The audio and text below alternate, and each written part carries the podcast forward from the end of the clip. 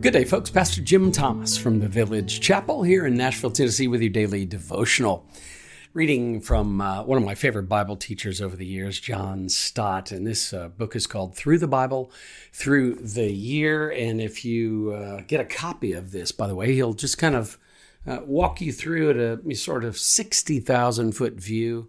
Uh, through the entire uh, Bible, you know, Genesis all the way through Revelation. So it's a if you're looking for something that'll help you do that, walk through the Bible in a year um, and understand some of the uh, tr- timeless and transforming truths of the scriptures, uh, I can think of no better guide than uh, John Stott. I'm going to read uh, this one, which um, uh, is focused in on the image of God in the human person. This is a, an important and relevant question today. What does it mean to be human, to be a human person. Um, uh, there are so many questions that flow from that about uh, everything from from uh, knowledge of our our origin and uh, an understanding of uh, the difference or this, the distinctions between human beings and the rest of creation, if there are any, and of course. Um, um, who we belong to. What does that mean to belong? It seems like we have these very deep seated feelings of longing. And um, what is the answer to our longing? Um, I suggest to you uh, that we look to the scriptures. There we find that we uh, we belong, and uh, we belong to our Father who art in heaven, the one that made us in his image. Genesis one twenty seven is how John Stott begins this day's reading. So God created man in his own image in the image of God he created him. The climax of God's creative activity was the appearance of human beings. And the way in which Genesis expresses this high point is to describe them as having been created in the image of God. Male and female created he them. And so it's really powerful. The uh, image of God uh, implanted in both males and females as God creates human persons. They aren't just the random collocation of atoms and chemicals, they aren't just uh, accidental, happy accident. Uh, but no, there's a mind behind it all, a designer behind it all. And, um, and he did more than merely design a machine.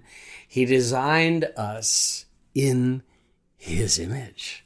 And that's, that's, that changes everything, doesn't it? When you think about your own life and whether life has any meaning or purpose, whether your life matters. Um, you were created in the image of God. Now, let's uh, turn to the God who made us and uh, continue to learn from him through his word. Uh, John Stott goes on to say that we've been created in the image of God, but scholars are not altogether agreed on what the divine image in human beings means. And so he's going to give us, uh, I'll just tell you this in advance, um, I've got one more paragraph to read, but then he starts opening up and gives us, you know, six or seven things of what it could possibly mean to be created in the image of God. You'll want to have a pencil or at least uh, listen carefully to those things. Some think it means that human beings are God's representatives exercising dominion over the rest of creation in his place. Others conclude that God's image alludes to the special relationship that he has established between himself and us. But if we see the expression both in its immediate context in Genesis and in the broader perspective of Scripture, it seems to refer to all those human qualities or capacities that render us unlike the animals and like God. What are these? John Stott asks, and now he will very succinctly and briefly give us a bunch of them. First, we human beings are rational and self conscious. So you can't really say that about a cockroach. Um, uh, um, aardvark is not very rational. Um, but human beings are rational and self conscious. Secondly, we are moral, having a conscience that urges us to do what we perceive to be right. Or, uh, at the very least, one must admit um, that no matter who you are, no matter what culture you live in, there are some things that are deemed to be right and universally accepted as such, and others that are universally accepted as wrong. Where did that come from? And why is so much of it common to all of humanity? Mm. So, first, created rationally uh, are created as rational and self conscious creatures. Second, we have a moral conscience, and it urges us uh, to do what we perceive to be right. Thirdly, we are creative, like our Creator, able to appreciate what is beautiful to the ear and the eye. And that's so true, especially living here in Nashville. So many folks that are creative and uh, can express themselves so beautifully. Um, as we, yes, using borrowed materials, it's God that created A440. No one else did that.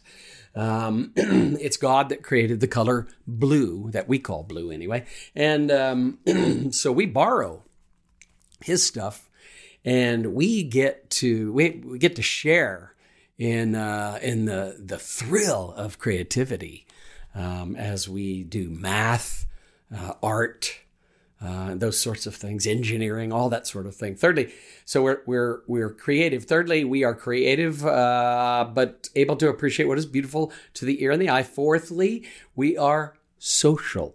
I like that. Able to establish with one another authentic relationships of love. For God is love, and by making us in His own image, He's given us the capacity to love Him and to love others. Ah, may the Lord help us to do that better, uh, each and every one of us. Fifthly, we have a spiritual faculty that makes us hunger after God. There's this chronic longing inside of you, inside of me, to know the one who made us. Um, and not just to know him as the designer creator, but as Father who art in heaven.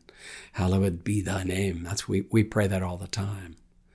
And so he's created us to have a spiritual faculty that makes us hunger to know him. Thus, we are uniquely able to think and to choose, to create, to love, and to worship. Stott closes out this uh, particular day's reading this way. Unfortunately, however, we have to add that the image of God in us has been defaced so that every part of our humanness has been tainted with self centeredness. Yet God's image has not been completely destroyed. On the contrary, both the Old Testament and the New Testament affirm that human beings still bear God's image and that this is the reason why we must respect them. The sanctity of human life arises from the value of God's image bearers. Human beings are godlike beings. They deserve to be loved and served.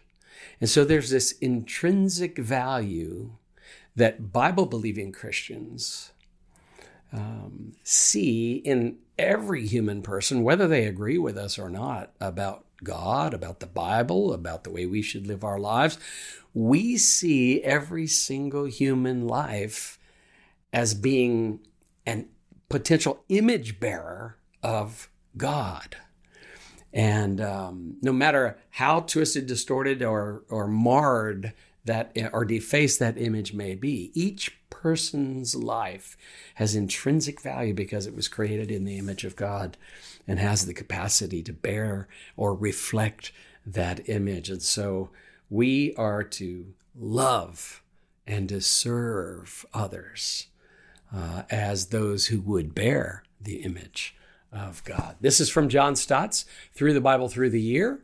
And uh, the uh, selection is called The Image of God. Highly recommend it to you. Let me close this in prayer. Thank you, Lord, for this perspective on what it means to be a human person. Not only, Lord, um, have you radically changed our view of our own selves, but you've given us a basis upon which we might look at others and um, value others. Every single human life, from the womb to the tomb, has intrinsic value because you have put your image on each and every human person, Lord.